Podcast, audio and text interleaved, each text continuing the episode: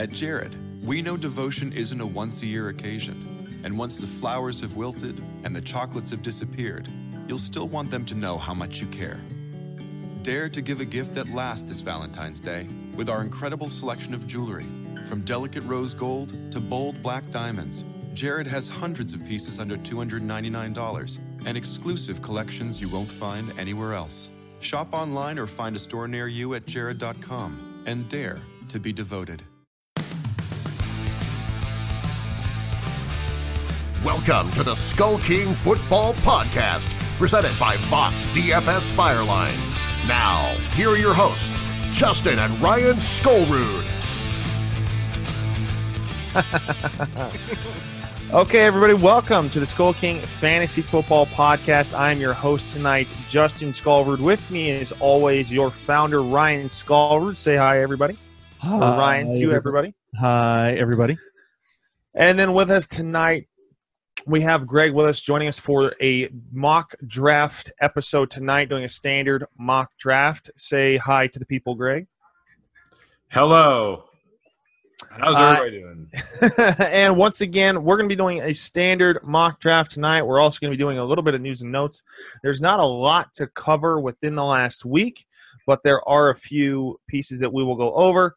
And then we will be announcing the winner of our Twitter competition, or what would you – not a competition, but our Twitter. It was a – since we hit 1,000 followers officially on Twitter – we decided to celebrate and have a little retweet contest for people to retweet a certain thing that we put up.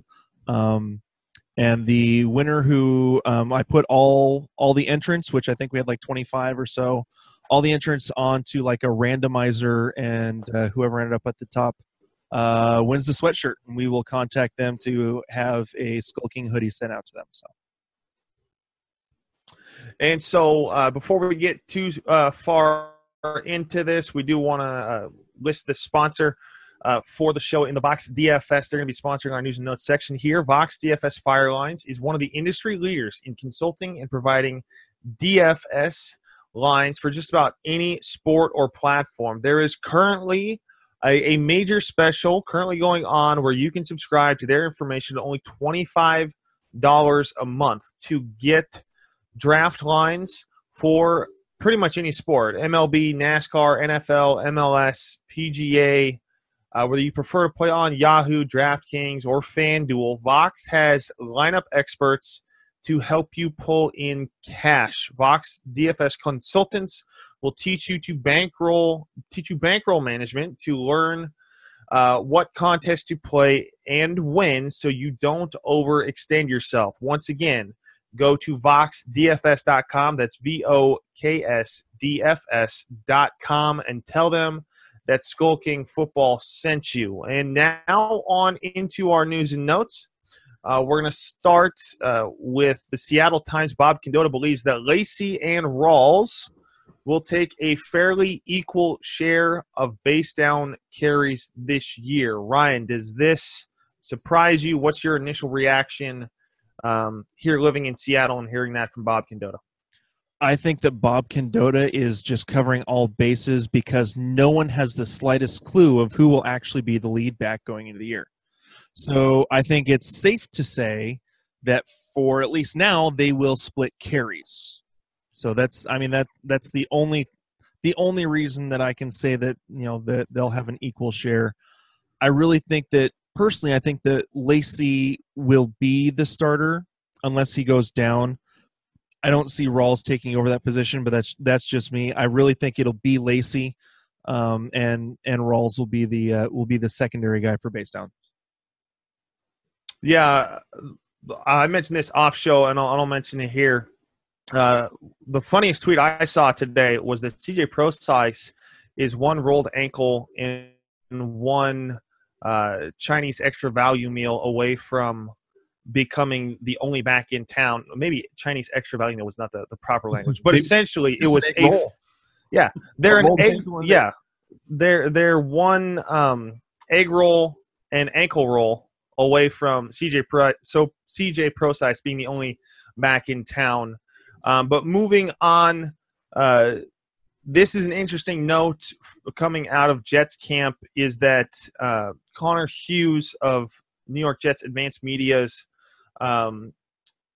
expects Matt Forte to be the Jets' offensive workhorse this season. Greg, me and Ryan have talked a little bit about this in our thoughts of where Matt Forte and Bilal Powell stand. But what are your initial thoughts on this report coming out of Jets camp? I think that's the thing that they basically have to do. I mean, ultimately, you want to think that Forte is going to have something in the tank or whatever at the start of the year. He deserves some level of respect, and it doesn't deserve to start the year behind Bilal Powell for any reason. But whether or not Forte is really, quote unquote, a workhorse by the time you even get through 5 games of the season, I would think would be a miracle. The guys can get absolutely killed on that team. So I don't see him lasting in that workhorse role. I think it's a public statement of just saying who's the guy in the room, but it's not going to mean anything long-term. I don't think he's going to last the season. Yeah, those were mine and Ryan's initial thoughts as well. Jets are almost better to lose and see what they can get out of a younger talent like Bilal Powell, who isn't that much younger, currently 28 years old and not that much younger than Forte himself. But on to Redskins camp. Coach Jay Gruden gushed about Jameson Crowder. He's an excellent dynamic player and continues to prove every day why we like him so much. Considering he's the only wide receiver returning in the starting lineup for the Washington Redskins, does this mean anything, Ryan? No. I mean, yes, he's a dynamic player. I still think that Terrell Pryor will So is every player at the NFL level. I think Pryor will become the number 1. Crowder will remain the number 2, kind of a slot guy. He can run the Percy Harvin type of role because of his speed, his agility. He's their main guy between the 20s, really. He's not going to score touchdowns for the most part unless it's something that he's broken away on, a big PPR target. So I think that he's a dynamic player and he will be used, but I don't think he'll be the number 1. PPR, I think he'll be a very solid guy, especially if in leagues that have return yards. So, yeah, interesting to note that Terrell Pryor did work out with Antonio Brown this offseason to improve his game. Obviously, Antonio Brown, one of the top 3 wide receivers in the league, if not the top receiver in the league. So I do expect a little bit better from Terrell Pryor, but he's still only going to be a second-year receiver, incredibly fast, incredibly talented. But we'll see where it goes.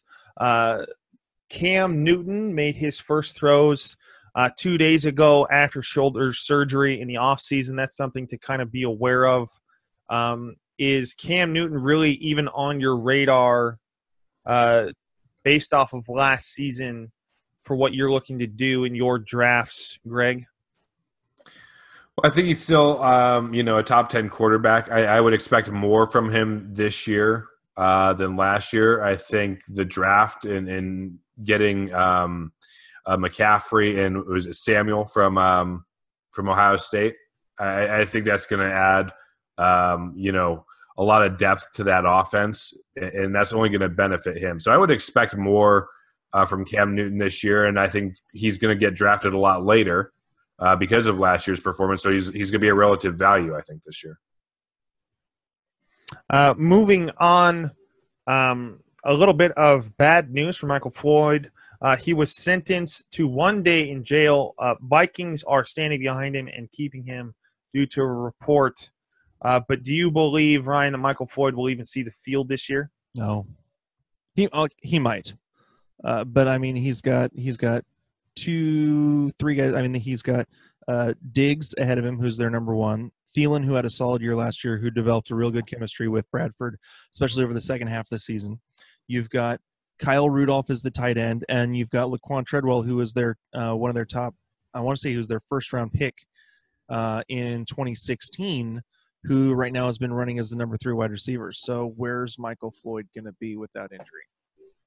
So yeah, I just don't see it. So Justin, you skipped a story that I think that we should cover.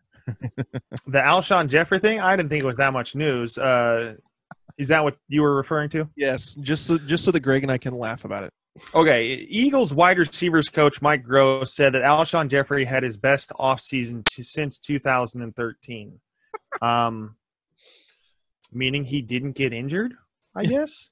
I'll let you guys go to this. I'll let Greg kind of get on his low horse, I guess, on the Bears. It's not a high horse. Well, what is a yeah? I mean, what is a passes for a great off season? I mean, if you're not photographed on the beach being fat, or you're not drunk behind the wheel, or you don't get in some other kind of legal fracas. I mean, whatever else is the measure of an off season? I mean, do you like catch more balls playing in the backyard with some neighborhood kids? I mean, how are you measuring what the heck he did in the off season? Without quantifying it, it doesn't make any sense. No, Ryan, any other pieces to add? Really, I just wanted to bring it up because in the title of our wide receiver tiers podcast, I actually I called it, wide receiver news, NFL news, and why we hate Alshon Jeffrey. Right. Yeah, because we have him ranked so much lower than so many people because everyone thinks, well, this will be a new opportunity for him. Last year, he showed that he couldn't be a number one. Then he got in. He was dealing with a little bit of injury, and then he gets suspended for PEDs. I can't remember which one it was. We always just suspect Adderall because that seems to be what everyone's on nowadays. Yeah, that's the go-to if you failed because they can just say that's what it is, and it's the least of a faux pas in public eye. Yeah. So you've got that. They didn't work because he still wasn't having all that great of a season. Yeah, he didn't have a whole lot of quarterback help. But even with Cutler, he wasn't doing. I didn't see much out of him. And then who took over from the guy that's now in San Francisco? Hoyer. Hoyer just wanted to throw the ball to Cameron Meredith. So because he catches the ball, and you know what? It just came to me who Alshon Jeffrey is. Like if you think back, like in movies, like every once in a while they'll feature some actress, and all of a sudden out of nowhere, this actress starts getting role after role after role, and they try to feature her in these roles where she's supposed to be like the attractive one that men are drawn to her, and you look at her and you're perplexed, and you're like, but why? Why did they cast her? Like there was that girl in like some of those teen movies and she had like a big forehead and I don't know what her name was, but they kept thrusting her out there. And it's like, that's how Alshon Jeffrey has been thrust upon us. He's one of these faux leading women. It's like, that's not Angelina Jolie or Jennifer Aniston. It's some girl that I would see at the Circle K. And that's kind of Alshon Jeffrey. This is making for gold for when we redo our intro and have everyone with a quote. Yeah. That may be Alshon Jeffrey is the random girl you see at the Circle K. Circle K. That may be yours, Greg. Right behind the counter too. I'm not talking about in line. I mean, every once in a while you get lucky there, but I'm talking about behind the counter. How much time do you spend at Circle K, Greg? Actually, I'm there quite a bit. Our last piece of news. Came out today. Former Bills running back Karlos Williams has been suspended by the NFL for a period of at least 1 year. Ryan, you take it here. I don't know much to say other than I'm not surprised. And Justin, he's had some off the field issues. There we go. Sorry, Justin, you froze up a little bit there. That's all right. Really, Karlos Williams has just had trouble. Put on a whole, had a great season his rookie year being the backup for LeSean McCoy. Had like a streak of like 6 or 8 consecutive games with a touchdown. Everyone thought he was going to be the next big thing. And then, the offseason happens and his girlfriend gets pregnant. And he puts on a whole bunch of sympathy weight, and then he has to deal with a drug suspension. And so then the Bills cut him. He goes somewhere else. I think it was the Steelers. The Steelers give him a shot. I think they cut him. They end up cutting him too. And then now you've got this. I think this is I mean, this is, I think this is it for him. I don't think Karlos Williams is coming back, which is a shame because he really showed a lot of talent and a lot of spark that first year. Yeah, he was only drafted in 2015, so it's not like this is a guy who's been in the league for a little bit and then had issues. I'm hoping it's not the last we see of him because he's still young, and I'm hoping that this suspension kind of wakes him up a little bit, and can get a little bit of some life-changing going on. Much like someone like an Austin Seferian-Jenkins has managed to turn his life around a little bit after having some alcohol issues. But hopefully things can turn around for him. And so moving on, Ryan, how about you get into the Twitter competition and announcing who our winner is? All right. So what we did here on Twitter is we officially hit 1,000 followers, which we had been stuck a lot lower than that for a long time. And so we did our best to really get into what was going on and getting as many people involved as possible. So we ran a Twitter contest for you to retweet the tweet that we had up about our sweaters, our hoodies, with the hashtag SkullKingNation to qualify. We had 25 people do that. And so after putting all those names into random.org, our Twitter winner is at DoorGuy11, which let me make sure I've got him right. I believe. We got a name there? Yeah, well, no, it's Leafs Nation Sensation. He's a Canadian follower who's really Yay Canada. Yeah, go Canada. So I will be since I'm pretty sure he's probably not actually listening right now, I will make sure to direct message him so that we can get his address and get that sent out to him as soon as possible. And so real quick, I'll go ahead and make, since we're going to be doing another giveaway here soon, the next giveaway, since I actually have it right in front of me, it's not this one, it's this one. For this, I think we'll do it, Justin, I think we'll do this one at the end of this next month since we're kind of figuring out when we want to do this. The next giveaway will be a signed T.Y. Hilton picture. And we've even got on the back the certificate of authenticity. So this is, so that you will know officially this is not just some, one of us scribbling on a picture of T.Y. Hilton, that this has actually been, witnessed, that T.Y. Hilton officially is the one who signed this. And we'll be doing that as a giveaway. We're still figuring out how we want to give that away and what we want to do, how we want to put that giveaway together. But at the end of next month, the winner of whatever giveaway we're doing will be we'll be getting a signed picture of T.Y. Hilton. So, one last piece of a shameless plug for the website. You can support the show for as little as $1 through our Patreon page at patreon.com/SkullKingNation. You can also visit it through the website at SkullKingFootball.com and click the Join Us the Join Us tab. And visit over to the page. You can support the show there as well as see some other content, additional content there, as well as monthly giveaways to guarantee your spot in case you don't see some of the things that are on Twitter and those kinds of things. But before we get too late into this, let's get into our mock draft. Breakdown of our mock draft roster positions. We do have one quarterback. And these are the starting positions: one quarterback, two running backs, two wide receivers, one tight end, one flex, which would be a wide receiver, running back, or tight end, one defense, one kicker, and then 6 bench spots. I did click randomize, and we got the 4th draft position. This is also a standard draft, not a PPR. Snake selection, and as it is loading, we are using the Draft Wizard by fantasypros.com. It is a great tool, and I highly advise using it for a lot of your drafts moving up. And so as we get into this, as a standard draft, Three running backs were taken first. David Johnson was taken first overall, Le'Veon Bell second, and Ezekiel Elliott third, which leaves Antonio Brown, Julio Jones, Odell Beckham Jr., and LeSean McCoy as the top four.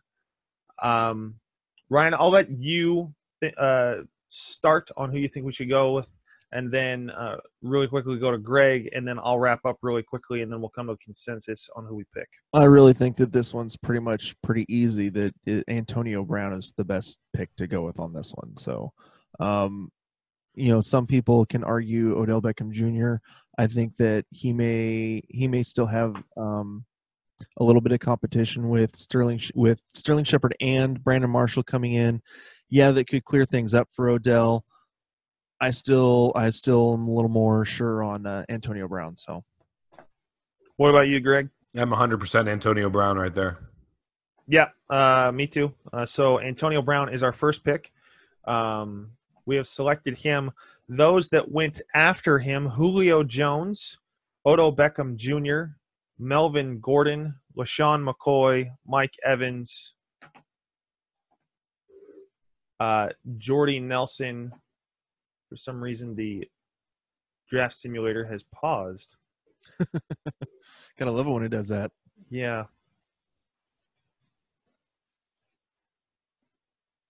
Is it still paused? Yeah, I don't know what's going on here. Hey, we love technical difficulties. Yes. It can't be the Wi-Fi because I'm still on the show. You haven't completely frozen yet. Yeah, I haven't frozen yet. No. Yeah, so it's not. We're not having a Wi-Fi issue here. Oddly enough, I ran a mock draft on this when we were setting up the show. I got the number one pick, but the number four pick was Antonio Brown. Is it still frozen, Justin? It is still frozen. Ryan, how about you set it up on your end? Okay, so and then we'll have you take it because it's not Wi-Fi. It may just be technical difficulties on my end. But to avoid future technical difficulties, why don't we just send it over to you? All right. Let me redo this. Make sure we've got this all set up again. And the fourth pick again, which I'm assuming would be Antonio Brown again. I'm gonna guess so. 12 snake, regular, standard. All right, all experts. 1, 2, 2, 1, 1 flex. All right. So here we go. So Le'Veon Bell. Yeah. Le'Veon Bell, David Johnson, Ezekiel Elliott are the first three picks. So obviously Antonio Brown is going to be our pick at number four. So there we go. And who knows? Oh man, I'll bet it's the draft simulator. Are you kidding me? That this is what's freezing up on us tonight? The one website we use for mock draft has now gone down. Hey, it's not us. Woo! Well, if you want, like I said, I got the board up here. I can go from Antonio Brown. We just wouldn't be making picks, but we can debate what pick was made for us and what was around it. Yeah, we could do that. Although that might kind of suck, but yeah, come on. Are you guys in the technology hub that is Seattle? Yes. Yeah. Always impressed me how lousy the reception I had with anything I was doing up in Seattle technology-wise. But that's just a sidebar item, you know, to kind of fill the space as we wait for you guys to negotiate these challenging waters. I got it. Here we go. All right. So after we took Antonio Brown, the next picks were Julio Jones, Odell Beckham Jr., Mike Evans, so four wide receivers off the board. Then LeSean McCoy, A.J. Green, Jordy Nelson, Melvin Gordon, Devonta Freeman rounds out the first round. So then for the second round, DeMarco Murray, T.Y. Hilton, Michael Thomas, Jay Ajayi, Leonard Fournette goes in the middle of the second round before Jordan Howard. Jordan Howard was taken number 6. Marshawn Lynch, number 7, and Todd Gurley, number 8. So here's what we have so far, what we have left over. So we have all the quarterbacks left. Running backs, we have Lamar Miller, Isaiah Crowell, Carlos Hyde. Wide receiver, we have Dez Bryant, Amari Cooper, Doug Baldwin. All of our tight ends are available. So for me, I mean, I'm probably at this point, just with the way it's shaping out, I could go Dez Bryant. I could also go Lamar Miller. I could go either way. So, you know, I'm not going running, or I'm not going tight end yet. So, Greg, what do you got? I would take a quarterback at this spot. I mean, there's no way I think I could justify taking any of those names over the top two quarterbacks, which are Brady and Rodgers. And that's who do you like better? I personally think Brady's going to have a monster season, so I would actually take my quarterback here. See, this is where three people doing a mock draft, all of the draft strategies completely explode. Mm-hmm. Yeah. Absolutely. Because for me, I think there's quarterback value much deeper, and I like to grab a little bit better players at the wide receiver and running back position here. I like Lamar Miller for as much as he had his issues last year. I still think he's the number one back there. With the quarterback situation the way it is, he's still a running back who can catch the ball out of the backfield and be an option to catch and run to get yardage. They fed him the rock a lot, so I like Lamar Miller here currently. I think it's a little early on Crowell. As much as I like Crowell, I'd be fine with that. But with it being a standard, I like to grab a running back here. Ryan? I almost want to go with Greg just because I never do that. I never grab a quarterback. Let's do it. Let's see what it does. I guarantee you it'll pull Rodgers right after him as soon as you do it. Personal note, just as I know we'll get to draft strategy later in the season, later into July, but you want to draft and see how things will go based off of maybe you go wide receiver, and then see how your draft goes out the rest of the way through and how you would pick later on in rounds. I've never drafted a quarterback so high. Let's see what it does, and maybe we go quarterback here. All right, so we're going Brady? Yeah, let's go Brady. There it is, drafted Brady. I would definitely go Brady over Rodgers. All right, so what do you know? Rodgers came next. So after – no, not even close. Really? Wow. Sort of close. So after Tom Brady went Dez Bryant, then Rob Gronkowski. I still think that's way too early to take a tight end, including Rob Gronkowski. And then Amari Cooper, Alshon Jeffery led off the third round. Aaron Rodgers was the second pick in round three. And Lamar Miller went third pick in round three. So what we have left, so far we have Tom Brady as our quarterback and Antonio Brown as our wide receiver.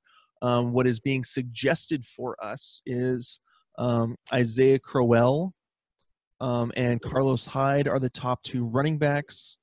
Top two wide receivers are Doug Baldwin and DeAndre Hopkins. Plus, and then you go tight end is Travis Kelce and Jordan Reed. For me, I don't go Isaiah Crowell here. And the main reason is all three of our players would then have a week 9 bye. Now, I usually say, don't worry about bye weeks but for now, I know that there's some that do. So, I would go with Doug Baldwin. I think there are some other running backs that I like a little bit later that we could get. That's personally me. So, Greg. I would go at that spot with DeAndre Hopkins. I like what he's going to produce this year with ultimately a better quarterback situation. Get Tom Savage PI out of the way and get Deshaun Watson in there. And I think Hopkins ends up having a really nice year. That's the way I would see it. Justin, I have no problem going Hopkins there. He will have a better year this year. And if we look at where his draft status was last year, he was one of the top 4 or 5 wide receivers taken. He was going like 11 and 14 overall. So. Yeah, overall. And so the talent is there, the value is there, and I think getting him as the third pick in standard, a lot of people don't like getting running backs as late as we're taking them, but I like the upside there with that choice. All right, so we're taking DeAndre Hopkins. So we have both of our wide receivers, and we've got Tom Brady. All right, so let's see. After we took DeAndre Hopkins, Brandon Cooks went off the board. Then Isaiah Crowell, Devontae Adams, Doug Baldwin didn't go until 3-8. Christian McCaffrey, then Carlos Hyde, Mike Gillislee, and Demaryius Thomas round out round 3. Round 4, Drew Brees, Travis Kelce, Jordan Reed back-to-back, Sammy Watkins, LeGarrette Blount, Joe Mixon, Terrell Pryor. Way too early. Terrell Pryor and Spencer Ware. So really we need to start looking at running back. So our running back options at this point are CJ Anderson and Ty Montgomery. We also have out there so far Mark Ingram and Eddie Lacy and Tevin Coleman. We've got Greg Olsen and Jimmy Graham as the top 2 tight ends out there. We already have our quarterback. So personally, I think going with possibly CJ Anderson, simply because he's the Denver offense is going to have to go through the running back. They've improved their offensive line with their draft. So that would probably be, if it were a PPR league, I would probably go Ty Montgomery instead. That's me. So I think we could go CJ Anderson and pick up, one or two other, another guy a little bit later, maybe with our next pick who could really help us out. So for me at this point, there's a lot of names there that have a lot of tarnish on them. The argument for CJ Anderson's basically been the same argument for a while, and it hasn't really panned out. No. Ty Montgomery again is a good guy in a PPR league, but not this route.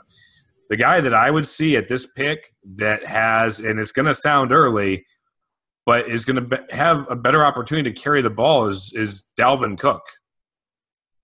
I would go with him here. Down at 24, you'd put him over Mark Ingram, Eddie Lacy, or Tevin Coleman? I would, because Mark Ingram is going to be giving up something to Adrian Peterson. They didn't just sign him to, have a free bobblehead night. C.J. Anderson, for the reasons I said. Ty Montgomery. Who has a better chance to start and actually maybe be,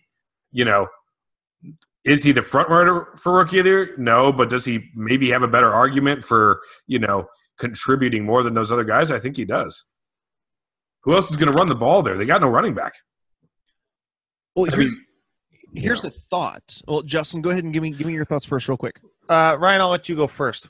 What I was going to say is, instead of taking Tevin Coleman or Dalvin Cook here, I want to say there are three picks to finish off the 4th round after us, and then 3 picks to start off the 5th round. Mm-hmm.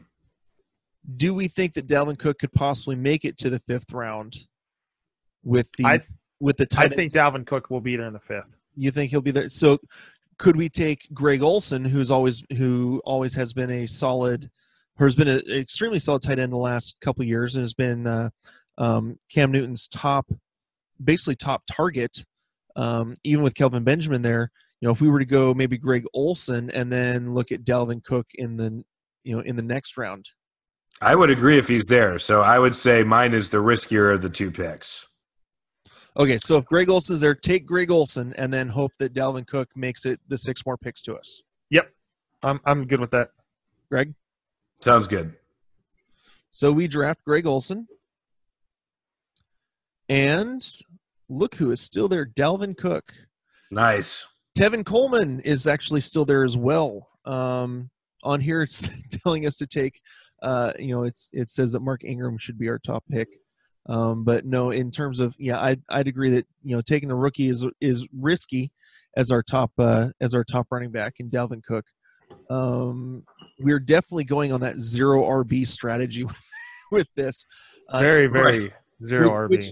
Let's be honest. In standard, that's not necessarily. That's not very often seen. I've used it effectively. This is more of a PPR strategy, but I still think that this could work. So if we were to take Dalvin Cook here, since he's the most likely to get carries, I'll be honest, I'm not.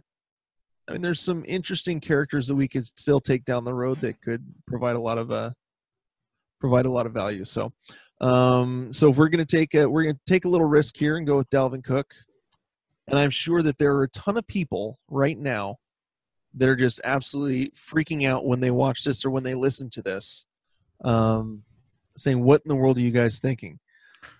I would say on Mark Ingram, do you think you haven't seen his best yet? Is this the year it's going to blossom with an older Drew Brees, fewer weapons in the passing game, and he's a year older? I don't think so. And a future Hall of Famer, quote unquote, sitting in his back. Right. I don't see it. I mean, if you don't see, I mean, if Cook might well be a bust because he's a Florida State guy. You don't know what you're getting out of it. But well, Karlos Williams was a Florida State guy too. Right. Yeah. There's my point. Right. So I mean, but how many touches are they going to get relative, and who has the unknown potential? You've already seen what the other guys can do. All right. We're going to take Dalvin. Oh, that's another week. All right, we're going to take Dalvin Cook. There it is. Dalvin Cook is our running back one. If he ends up rookie of the year, we're going to do a special just about that.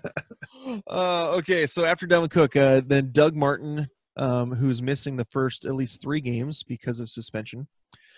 Tyreek Hill, Keenan Allen, Julian Edelman, Ty Montgomery, Matt Ryan, Corey Davis at the end of round 5 with Michael Crabtree.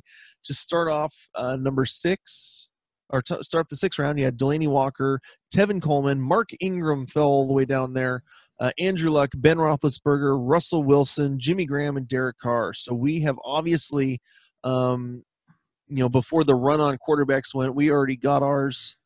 So we are a little bit out in front of the pack here.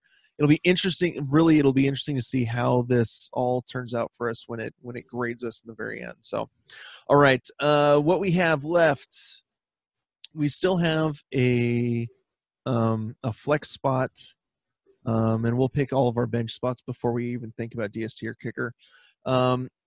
We've got a running. We need a running back spot and a wide receiver spot. So here's the running backs available: Frank Gore, Bilal Powell, Amir Abdullah, Paul Perkins, Danny Woodhead. Those are the top ones available.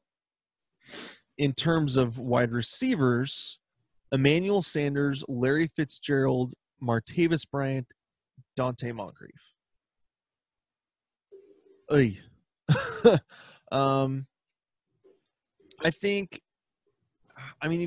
we go to running back, I like.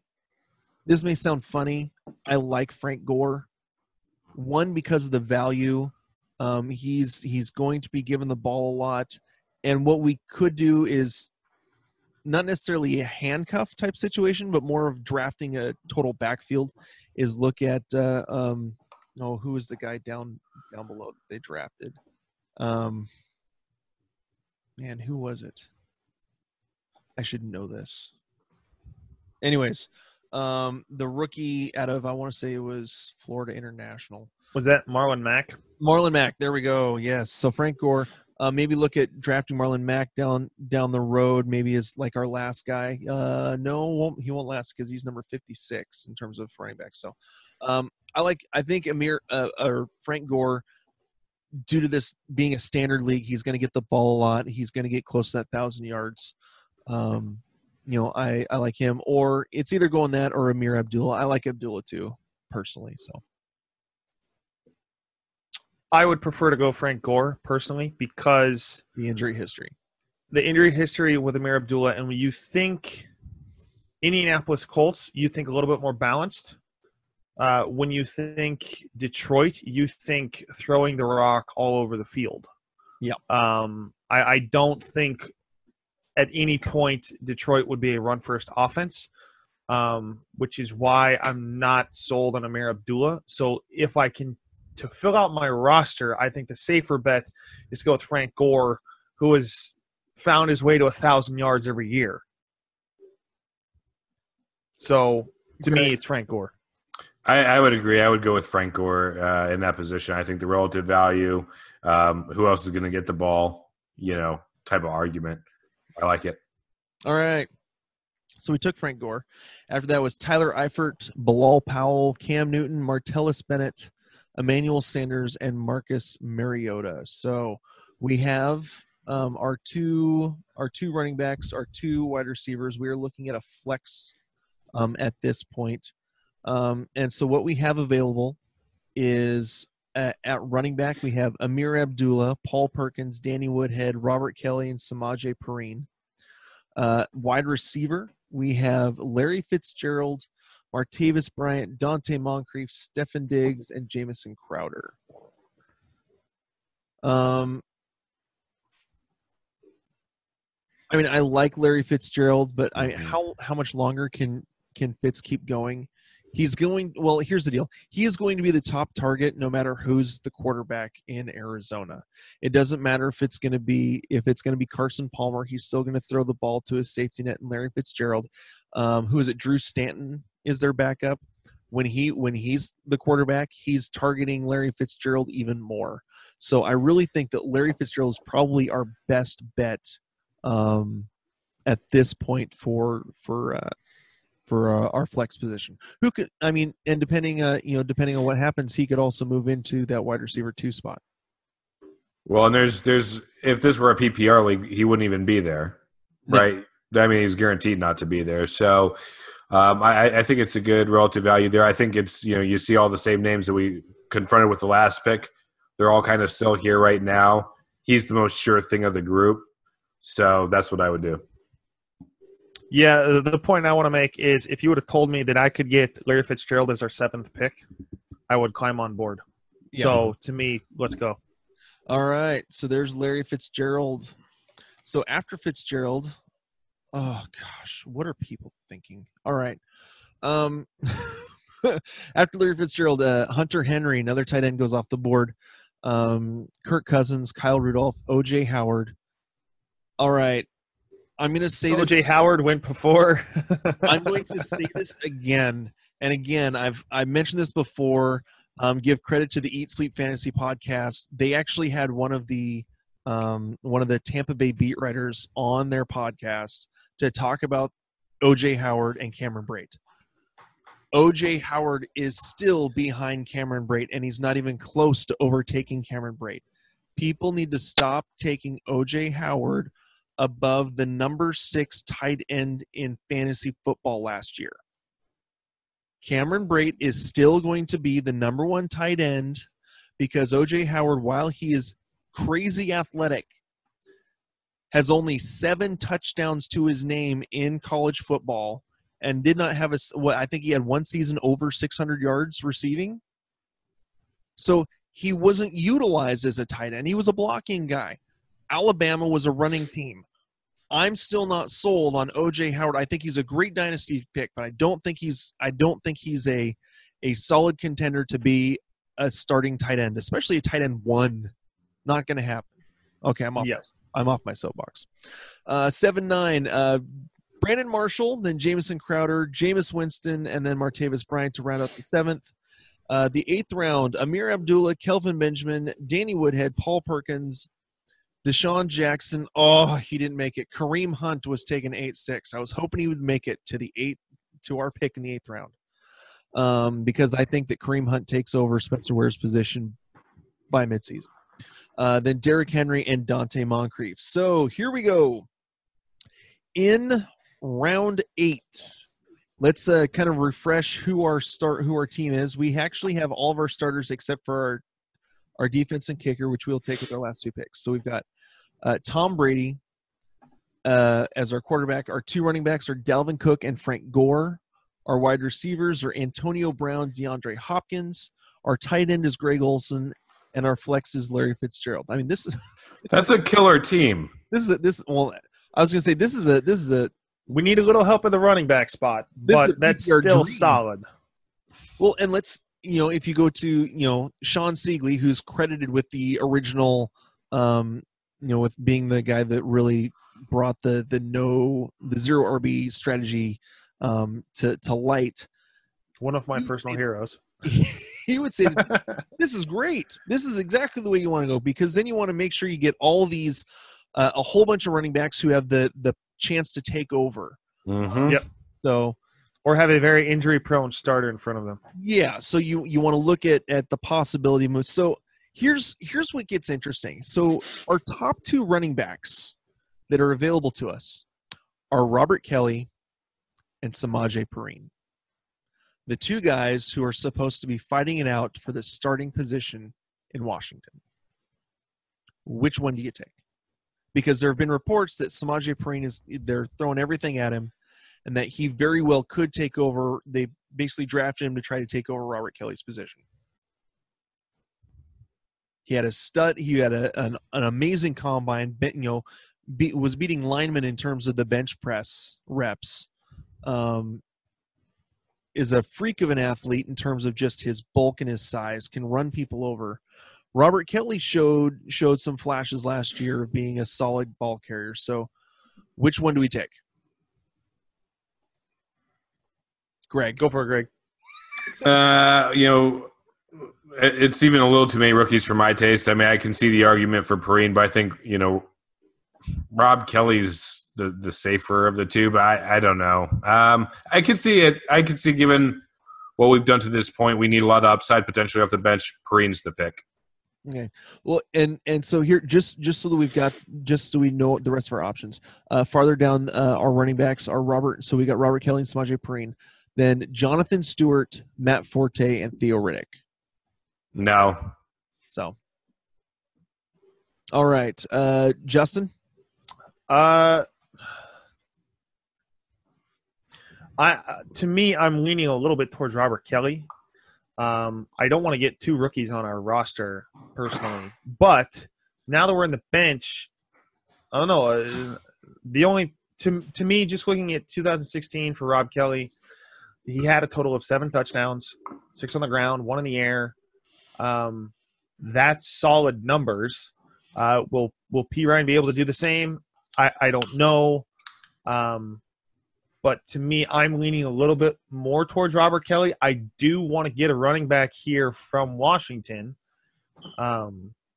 because one of the two will really be the starter. Yeah.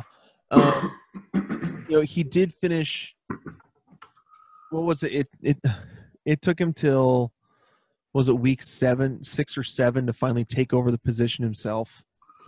And at that point, he had what, 700? He finished with 704 yards. He had a 4.2 average, which is pretty good. You get above that 4, and you're in solid position. I don't know. He's the safer pick, but I'm not necessarily always prone to go with the safer pick. So. You're the tiebreaker. Go for it. We're gonna go with Perrine, and I know that we're gonna absolutely be getting reamed over the coals for this in our comments. But again, everyone's gonna have different opinions. Everyone's gonna view things differently. The only way to tell who's right and who's wrong is when you see it at the end of the season. All this is conjecture. I love what was it Evan Silva or someone who said. Everyone everyone's a fantasy football expert, just not everyone's quite as correct as everyone else. Yeah, pretty much. Really, I mean, everyone's a fantasy football expert. You have to decide it on the field at the end. So, well, and one random note that I want to put in here is, when it comes to rookies, don't draft a rookie tight end. No, it just doesn't happen. Unless your name is Rob Gronkowski, and that's obviously because Gronk does what Gronk does. Well, but because he had Tom Brady throwing to him, But the other thing is, I feel it's easier to grab a rookie running back than necessarily a rookie wide receiver. I think there's a little bit more history of a rookie being more impactful as a running back than a wide receiver, personally. So as much as I liked Rob Kelly, I'm not too upset about the P. Ryan pick. All right. So moving on. So we have 2 running backs and a backup. We have 2 wide receivers and a flex, a tight end and a quarterback. So here's where we get into some interesting situations, because our next we start dealing with bye weeks, but again, we get far enough. The next two guys, Jonathan Stewart and Matt Forte, both have week 11 bye weeks, which is the same as Frank Gore. By the time you get to week 11, we may not even have Frank Gore. Jonathan Stewart and Matt Forte may both be injured. So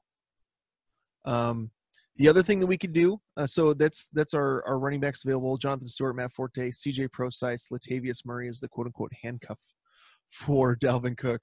And then wide receiver, we've got some guys with some upside in Devontae Parker, Cameron Meredith, Corey Coleman. No, he'll fall on a football and get hurt again. Jeremy Maclin and Mike Wallace. So that's what we're kind of looking at there. We don't need to look at a quarterback. Once you draft one, you're good. You can always find a backup. You can always find a bye week replacement later on in the season. So, yeah. So again, running backs that we have available: Stewart, Forte, Prosise, Murray, and then at wide receiver, Devontae Parker, Cameron Meredith, Corey Coleman, Jeremy Maclin, and Mike Wallace. So. I like Devontae Parker. I think that he very well could be in for a big season this year. There's a lot of hype coming out of Miami, but there's always a lot of hype coming out of Miami. So, I think he's probably the safer of the two between him and Cameron Meredith, simply because you don't know what Beaker's chemistry is going to be with the guys on the field. For all you know, Beaker's going to find a healthy Kevin White. And, that ends up being the steal of the draft, right? So there's a little bit more risk in taking, I think, Meredith over Parker. I would go with Parker, yeah. Yeah, to me, it's right here. It's either Parker or Prosise. There's a lot of hype. Obviously, we've talked about ad nauseum about the Dolphins. The part that I want to say about CJ Prosise is look who he has in front of him. Thomas Rawls was plagued with injuries last year and was – borderline effective when he was healthy. The other piece is Eddie Lacey, with a better offensive line last year, struggled mightily as a running back. He's now going to a worse situation in Seattle from a running back perspective in terms of blocking on the line. I think Prosise would be a nice bet to be an impactful player later in the season. But I like Parker here as a wide receiver. Okay, here's the thing. A lot of people think that Eddie Lacy struggled last year, and he actually didn't. He had 360 yards for a 5.1 yards per carry average. The problem was because of his weight, he had problems with his ankles. So he was playing pretty well. He just couldn't keep the weight off. So yes, I understand that he's going to a worse situation with the offensive line. I fear Eddie Lacy injury more than I fear Eddie Lacy not performing, to be completely honest. So CJ Prosise is going to have a role in the offense, but again, you're also looking at more with Prosise, you're looking at more injury proneness, I guess would be the word to say there. So okay.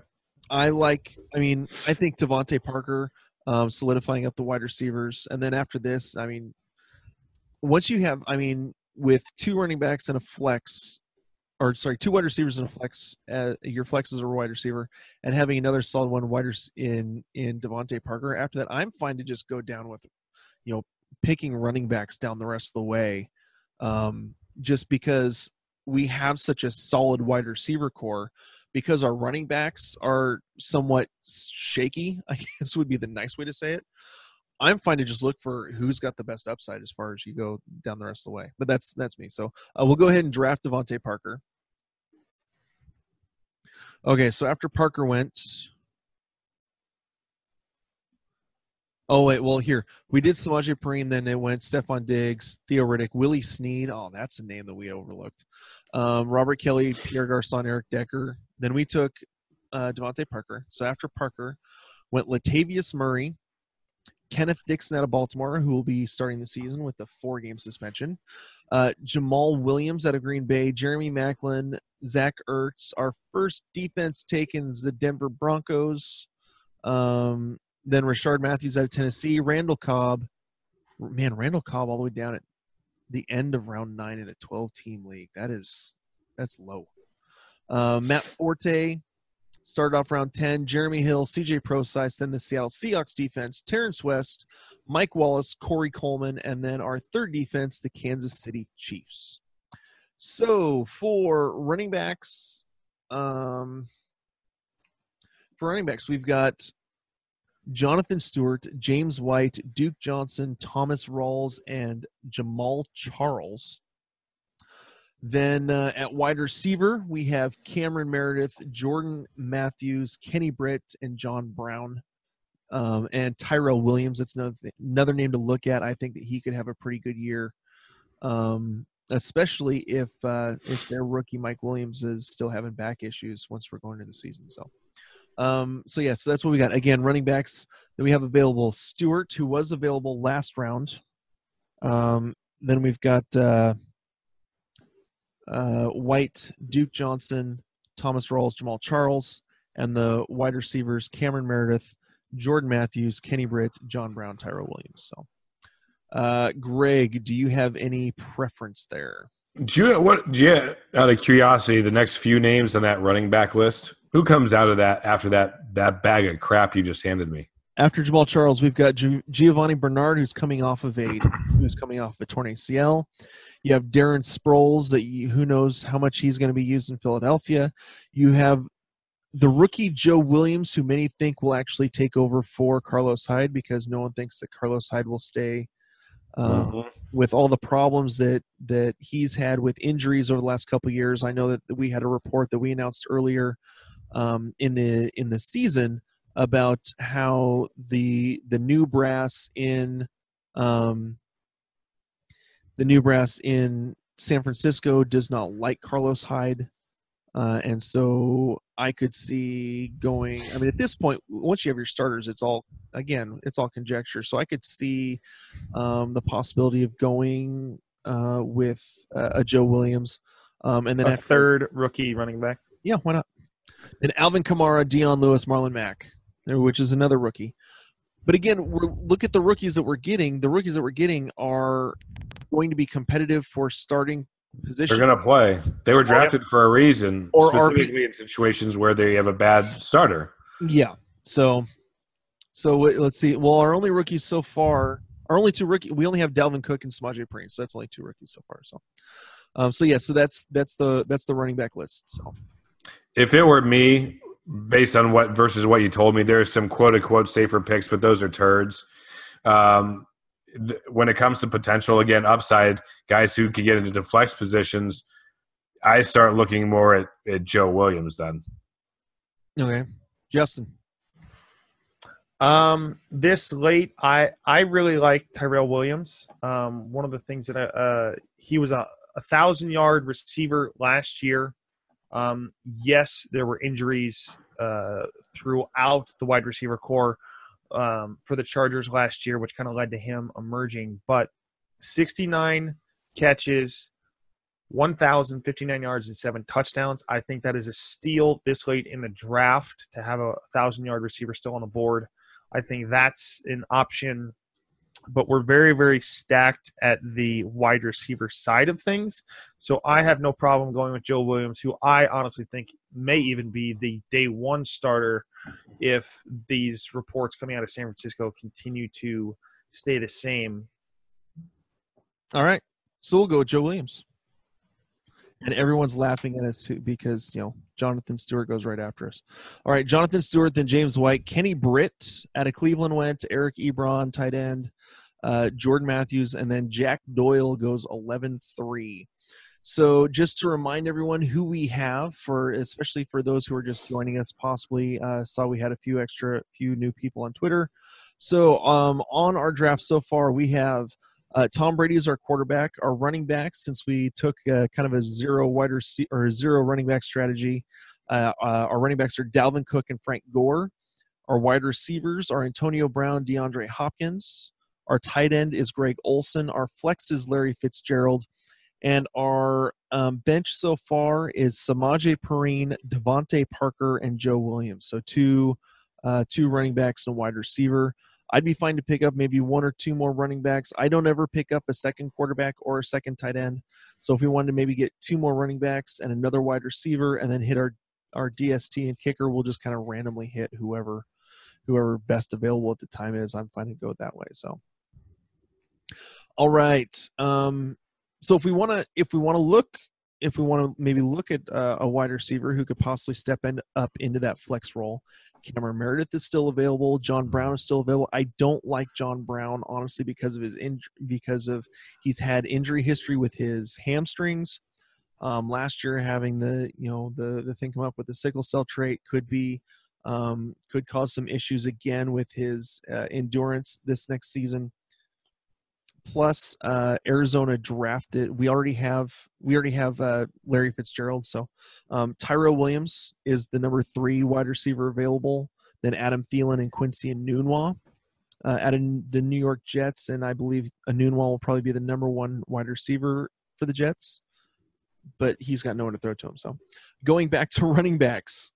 Duke Johnson, Thomas Rawls, Jamal Charles are still available. Giovanni Bernard, Darren Sproles, Alvin Kamara, Dion Lewis, Marlon. So all those guys that we basically talked about in our last one are still available.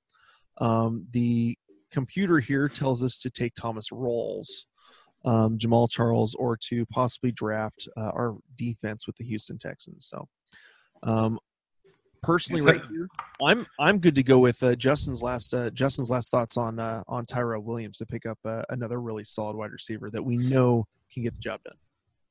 Yeah, I think at this point, if we're going to, be open to other positions, then Williams is absolutely the pick that you take.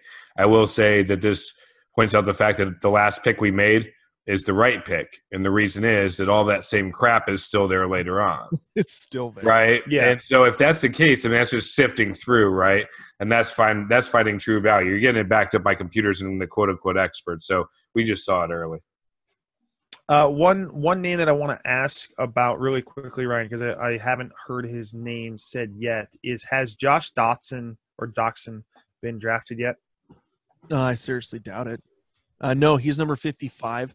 So here's the leftover wide receivers: Cameron Meredith, John Brown, Tyrell Williams, Adam Thielen, Quincy Enunwa, Marvin Jones, Brashad Perriman, Mike Williams, and Josh Doxson there at 55. Other names that I like in terms of wide receivers, Sterling Shepard is still available. Zay Jones is still available. He's a guy I really like. I think could be, especially if Watkins can't stay healthy, Zay Jones will be the number 1 wide receiver in Buffalo because there's no one else to do it. So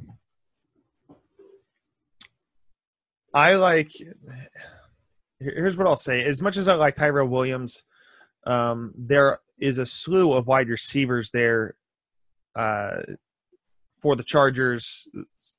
Obviously, 2 real number 1s in front of him. So I would lean towards Zay Jones a little bit, completely forgetting that he was still there in Buffalo. Yeah, but though they are a run-first offense, could splash a little bit, especially if Sammy Watkins goes down. I think if we were to go Tyrell Williams, maybe take another running back and then see if Zay – I mean, honestly, I think Zay Jones in this draft will go undrafted, to be completely honest, with how far down he is. I'm fine with that idea. Mm-hmm. So if we take Tyrell Williams, then and then we just, if this is our actual league, we just put Zay Jones on our waiver wire watch. So, so we'll go with Tyrell Williams. Bye week 9. Let's know we're still doing good there. So all right. So we've got Tyrell Williams. So our backups are Samaje Perine, Devontae Parker, Joe Williams, and Tyrell Williams. So after we took Tyrell Williams, John Brown, Jamal Charles, Jaquiz Rogers, the Houston Texans defense, Cameron Meredith, Duke Johnson, Andy Dalton, and Adam Thielen round out round 11. Round 12, we had start off with the Arizona Cardinals defense, then Kenny Stills, Mike Williams, Julius Thomas, CJ Fedorowicz, Kobe Fleener, New England's defense, and Jared Cook. So a lot of those tight ends have been flying the last couple rounds. So in terms of running backs, we still have all the same crap is still available there. Thomas Rawls, Giovanni Bernard, Darren Sproles, Alvin Kamara. I like Alvin Kamara, but he's buried underneath both Mark Ingram and Adrian Peterson. It would take an injury for him to get it. It would take two injuries for him to see significant time. We've got Marlon Mack as the possible handcuff, which for me, it's not so much. I saw an article. It's not so much handcuffing as if you are drafting basically team running backs. So it would be like drafting Freeman and Tevin Coleman because both of them are extremely productive. That's one way to look at it. But I mean, other than that, in terms of names that I like down the rest, I mean, they're all dart throws basically the rest of the way down in the running backs. So, you know, Marlon Mack, Chris Thompson, who's really just a third down back, Shane Vereen, who's a third down back, Rex Burkhead, who would have been a great pick had they not taken Mike Gillislee from Buffalo. Burkhead would have been a solid guy, probably, who'd be going a lot earlier. Ryan Matthews was Terrence West already taken? Yes, he was taken like round 8 or so. And again, it's a bunch of backups. Wendell Smallwood, I think, could possibly take over the running back role in Philadelphia, but like I said, there's not a whole lot in here to get excited about. Jeremy McNichols could be a possible guy who could take over in Tampa Bay, because Charles Sims has proven that he is only a third down back and cannot carry the load at all. And so there's that, or we just, we can, at this point, we can just go wherever. There's not a whole lot out here. Yeah. I mean, I think Frank Gore is durable enough that, Marlon Mack might be a nice guy to have sitting there on the bench, but he probably offers less upside versus a Smallwood, who at one point I actually added to my roster. Granted, my running backs were a disaster last year, so I actually got down to Smallwood last year. So yeah, right. So that's how you've already reached deep. So if you've actually watched him play, you do know he has flashes of brilliance. So yeah, I kind of like him from an upside position at this point. Given how strong we look in the passing game, I'm going all risk on running backs for just guys who might take over the job.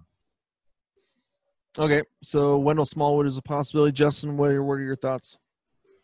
This late in the draft, it's really a coin flip. So to me, we need one more running back. I think Wendell Smallwood this late in the draft is the one we go with because – out of the hodgepodge of options we have currently, he's got the best shot of being a starter. Here's one name I don't know if I mentioned Jonathan Williams, who's the backup in Buffalo. Backups in Buffalo have shown to be productive just because they focus so much on the run game. LeSean McCoy missed at least one game this past year and has sat out parts of games last year. He is getting up there. He's got a lot of touches on that. In terms of a lot of carries, a lot of catches. They plan on using him a lot more this year, so who knows how much he's going to be able to hold up. That's another thought. But, I mean, I'm good to go with Wendell Smallwood because really there's no consensus number one right now in Philadelphia other than LeGarrette Blount. I think Jonathan Williams is too much of a reach right now. Maybe once we get into some preseason games, maybe we see a little bit more from him. But I don't think there's enough with what he did last year on the field. Obviously, being the third running back, but still, I don't see enough there to warrant grabbing him. I'm perfectly fine being wrong on Jonathan Williams and grabbing Smallwood instead. All right, so Wendell Smallwood it is. So after Wendell Smallwood, Dak Prescott, then Darren Sproles, Giovanni Bernard, Marvin Jones, Dallas Cowboys, and then Thomas Rawls finally was taken. So here's what we've got left. We've got one more bench spot, and then our defense and kicker. So we can honestly, if we wanted to take a backup tight end, we could. I usually don't. But here's what we got. So our team is, again, Tom Brady at quarterback, or running backs are Dalvin Cook and Frank Gore. Our wide receivers are Antonio Brown and DeAndre Hopkins. Our tight ends are Greg Olsen. Our tight end is Greg Olsen. Our flex is Larry Fitzgerald. Again, we're very receiver heavy. And then our bench is Samaje Perine, Joe Williams, and Wendell Smallwood as backup running backs. And our two backup wide receivers are Devontae Parker and Tyrell Williams. So again, there's a lot of value there in the wide receiver position. So here's what we have in terms of leftovers in the running back position. Alvin Kamara, Dion Lewis, Marlon Mack, Chris Thompson, Shane Vereen, Rex Burkhead, Ryan Nilso. Again, a lot of garbage that we've already been talking about. Wide receivers available: Quincy Enunwa, Brashad Perriman, Josh Doxson, Sterling Shepard, Robert Woods, John Ross, Tyler. So again, Zay Jones is still there. And then tight ends, what we have so far, what we have still available: Jason Witten, Antonio Gates, Cameron Brate is still available as the tight end 18. Zach Miller, if we wanted to, well, another rookie would be David Njoku. We could just load up our team with rookies. So any thoughts on what to do here? Coby Fleener has been taken, correct? Yeah, Coby Fleener was taken, I want to say two rounds ago. I am perfectly okay drafting a second tight end because someone like a Cameron Brate, obviously this is a fictitious scenario. I would not want Cameron Brate ready for anybody to pick up off the waiver wire. And currently with what is existing, there's too much upside there for Cameron Brate, and having a flex position, there's going to be some matchups that Cameron Brate can do very, very well. Quincy Enunwa is a flyer just because we don't know the quarterback situation yet from the Jets, but they will be behind a lot. True. And they're going to have to throw a lot. So he may get a lot of garbage yards. So that might be an option. Those are kind of the two that stand out to me currently. I agree 100%. I kind of lean more towards the wide receiver. That's just me. Because of, we're already set at tight end. Yep. I know the wide receiver could click. He could end up filling a flex role, whatever. He's more likely to be flex, within my lineup, something that I could break out in a week-to-week basis, going with a wide receiver versus the tight end on a matchup basis. So I would go with Enunwa from the Jets.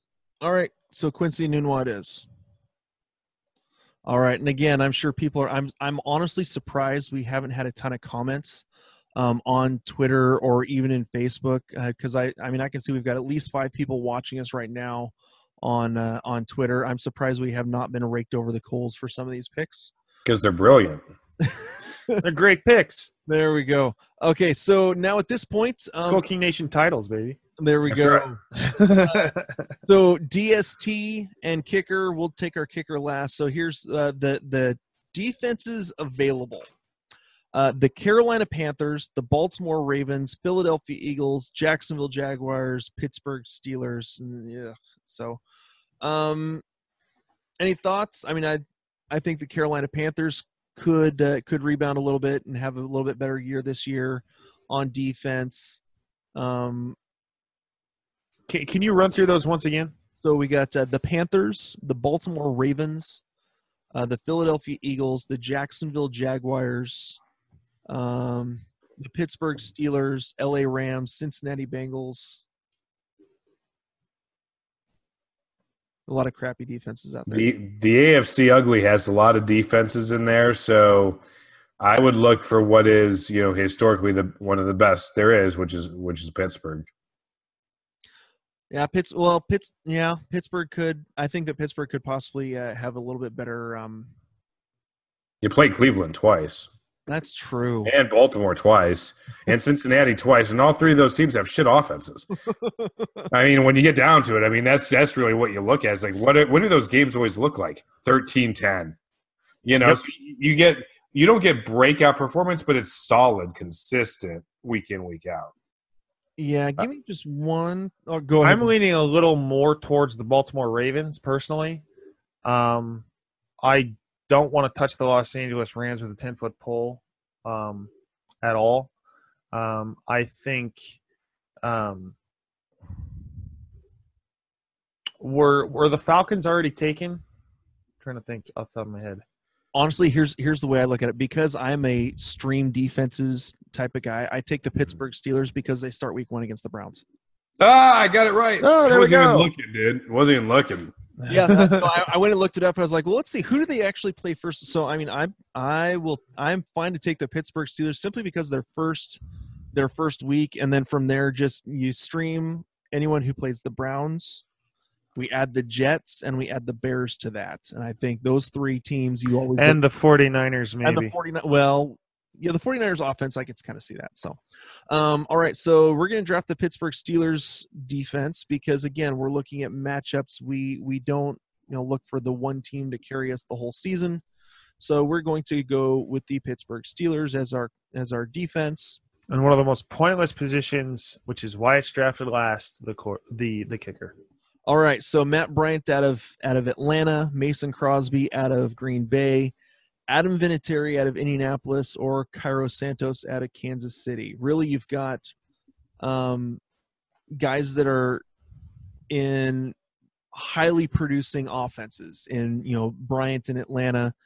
The only thing that – I mean, Atlanta, again, Bryant kicks indoors, which is another thing to look at. Mason Crosby has been solid every year in that Green Bay offense that scores all the time. So he's, he's practically guaranteed for at least 3 or 4 points just off of touchdown extra points. Adam Vinatieri, again, solid, kicks indoors. Cairo Santos has a massive boot who's been pretty solid. So I personally probably go Bryant here. I don't know why we're going to debate kicker. I actually think we should drag it out for about 15 minutes here because we're getting into some of the fine points of the game, which at the end of the day, the highest scoring players in the history of the NFL are what? That's right, kickers. Kickers. Who are the guys who actually are come on to win the game most often at the end of the game? That's right, kickers. But they catch a lot of crap for being the belle of the ball every week, but whatever. Who swings more games in Vegas than anybody else? That's right, kickers. But I would say, we could definitely go with Bryant in Atlanta. I'm a former Bears fan, so I inherently hate Green Bay. But it's kind of hard to go against Crosby. I think the Packers are scored more this year than they did last year. Yeah, to me, that's where I go Crosby. Matt Bryant did solid wonders for me last year, but I just don't see Atlanta being the same offensive powerhouse this year as they were last year. Once again, we've touched on it a little bit with the new offensive coordinator, Steve Sarkisian. I think Green Bay is going to be an offensive juggernaut, is going to be able to run, or is going to be able to get the ball in the red zone more often. I think Mason Crosby, the only thing that I would say is he kicks outdoors, but either one, I'd say you're the coin flip here, Ryan. We went with Crosby, so. Okay, sweet. All right, so according to, this is how you had a great draft. You know how you know that? When Fantasy Pros, after you finish your draft, gives you a C-. You know that you rock your – if you ever have an A in your draft from Fantasy Pros, or if you're doing a mock draft on Yahoo or ESPN, and they give you a great grade, you're in trouble because you have a whole bunch of guys that are either going to get injured or bust. Yeah, you have 2 quarterbacks and 2 tight ends, and you don't need that. Correct. Right. Yeah, we have according to this, we have the worst bench of anyone in the of any of the 12 picks. So, all right, so one last time, let me actually pull up the team. But we have the best starting 7. No. In my draft where I went number 1 overall, I took I took David Johnson first because you have to be a moron not to. And then number 1 in the second round, I took Tom Brady, and that brought Aaron Rodgers immediately as the pick after that, which was kind of funny. Interesting. So, yeah, our strongest position obviously is wide receiver. Our weakest position is obviously running back. So, really? No, you did not. That's an opinion. All right. So here's our ranks at each position. We're number one in wide receivers in the league, in this group of 12 that we drafted. Number two in quarterbacks. Number four in tight ends. Number five in kickers. Number nine in flex. 10 in DST. 12th in running backs. And 12th in bench. So that means we should have a really solid season with that team. So, yeah. All right. So, yeah, that finishes it off for this mock draft. We will be doing more of these as we get closer to, especially in the draft season, closer to the regular season. We'll do a PPR draft. We'll kind of maybe do another couple of these, maybe one since we finished. What was that one? That was from the fourth position. I think it would be good to do one from the first and another one from the 12th. Just, learning. 12 sucks. Yeah, it does. But one sucks too. I found out that in Scott Fishbowl, I am the 12th pick. So 12 and 13 out of 12. So rather to be 12 than one. Yeah. So, it'll be interesting to see how that goes. Since quarterbacks are super flexes, they leave off the board really fast. So it'll be interesting to see how that goes. I'll be setting up a couple of mock drafts for myself on there. You may get Antonio Brown with the 12th pick. No, yeah, you got to go Tom Brady there. Honestly, Tommy B, number one. Honestly, what very well may happen is I could probably get something like a Jay Ajayi, Jordan Howard, 1-2 punch for running back, and then just kind of see where everything else goes from there. So who knows? I'm still looking at how I want to actually do it and what'll actually be available. So, all right, that's all I've got. So, Justin, this has been the Skull King Fantasy Football Podcast, brought to you by Vox DFS, Firelines, and Bluehost. Forgot to mention them a little bit earlier, but thank you for joining us for this mock draft from the fourth position in a standard league. Once again, this is Skull King Fantasy Football signing off. All right, we'll talk to you guys later. Hey, Skull King Nation, thank you for listening to the Skull King Football Podcast. Did you like this episode? If so, be sure to go to iTunes, Stitcher, Google Play, and YouTube to subscribe. Also, please leave us a rating and reviews to let us know how we can better help you rule your leagues.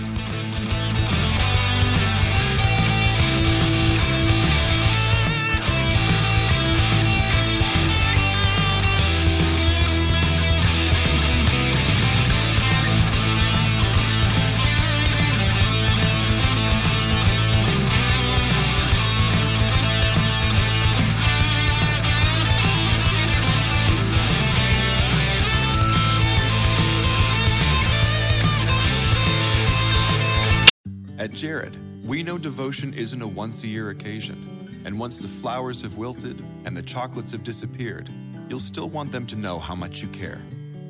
Dare to give a gift that lasts this Valentine's Day with our incredible selection of jewelry. From delicate rose gold to bold black diamonds, Jared has hundreds of pieces under $299 and exclusive collections you won't find anywhere else. Shop online or find a store near you at jared.com and dare to be devoted. At Jared, we know devotion isn't a once-a-year occasion, and once the flowers have wilted and the chocolates have disappeared, you'll still want them to know how much you care. Dare to give a gift that lasts this Valentine's Day with our incredible selection of jewelry. From delicate rose gold to bold black diamonds, Jared has hundreds of pieces under $299 and exclusive collections you won't find anywhere else. Shop online or find a store near you at jared.com and dare to be devoted.